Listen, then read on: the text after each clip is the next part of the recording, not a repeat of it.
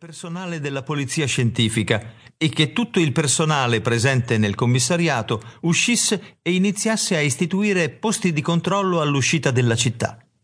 Poi avvisò il commissario capo Capuozza del furto, il quale avvisò il questore che avvisò il prefetto. Inoltre il commissario capo avvisò il magistrato di turno, il quale avvisò il procuratore capo.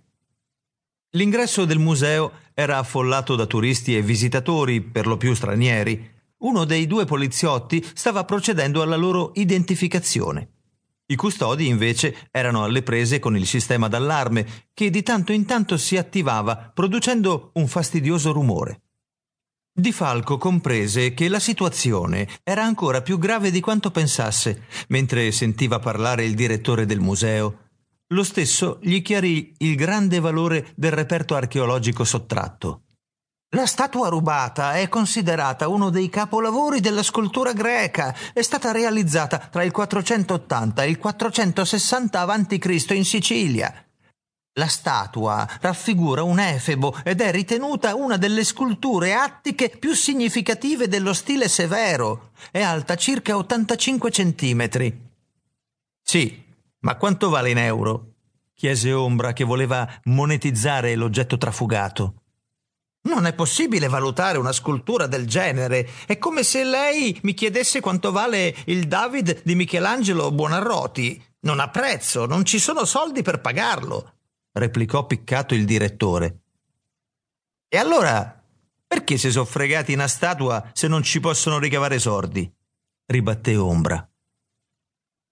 In un mercato ufficiale nessuno sarebbe disposto a comprare un pezzo del genere perché non si potrebbe esporre o aggiungere in una collezione di un museo pubblico. Ma di fatto esistono delle collezioni private di miliardari, gente disposta a pagare per aggiungere un pezzo così prestigioso nella propria raccolta. Pensate se la statua finisse ad un nababbo negli Emirati Arabi Uniti e questi si limitasse a farla vedere solo ed esclusivamente ai suoi amici. Come potremmo recuperarla? Inoltre lui sarebbe anche capace di spendere una cifra notevole pur di averla. Ma questa cifra non può essere quantificata. Sono dei mercati clandestini di cui nessuno conosce o può comprendere le regole, chiarì il direttore. La conferma a quelle parole si ebbe quando giunsero sul posto questore, comandante provinciale dei carabinieri, prefetto, procuratore capo, sovrintendente ai beni culturali e tanti altri soggetti che neanche Di Falco conosceva, ma in base ai codazzi che si portavano dietro dovevano essere dei pezzi da 90. Immancabili giunsero giornalisti, cameraman e fotografi.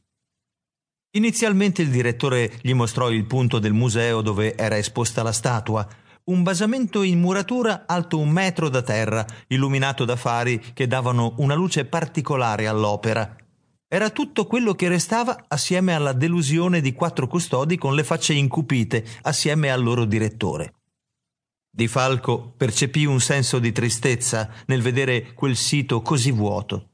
Quella statua che egli aveva visto tante volte in tv o nei manifesti ormai sembrava che fosse anche sua faceva parte della città e dei suoi abitanti, e il pensiero stesso che l'avessero rubata lo percepì come un fatto personale, come se qualcuno fosse entrato a casa sua e avesse rubato la statua di cui egli andava fiero. Il particolare beffardo era una colomba che, aggrappata alla testa di un'altra statua, guardava impaurita una situazione a lei completamente aliena.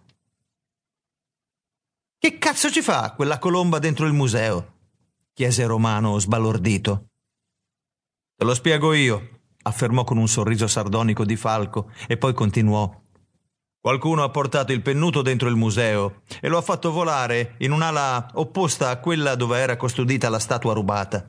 Il volatile, muovendosi, ha fatto scattare gli allarmi di quell'area. I custodi si sono precipitati nell'area opposta a quella della statua, dove scattavano gli allarmi attivati dalla colomba. Così i ladri hanno avuto tutto il tempo per prendere indisturbati la statua che gli interessava, giungere sino alla porta con serratura antipanico. Di Falco ne indicò una spalancata, aprirla e con tanta facilità allontanarsi e aggirare sofisticate misure di sicurezza. Esatto, si limitò a dire il direttore con lo sguardo basso. Un'analisi perfetta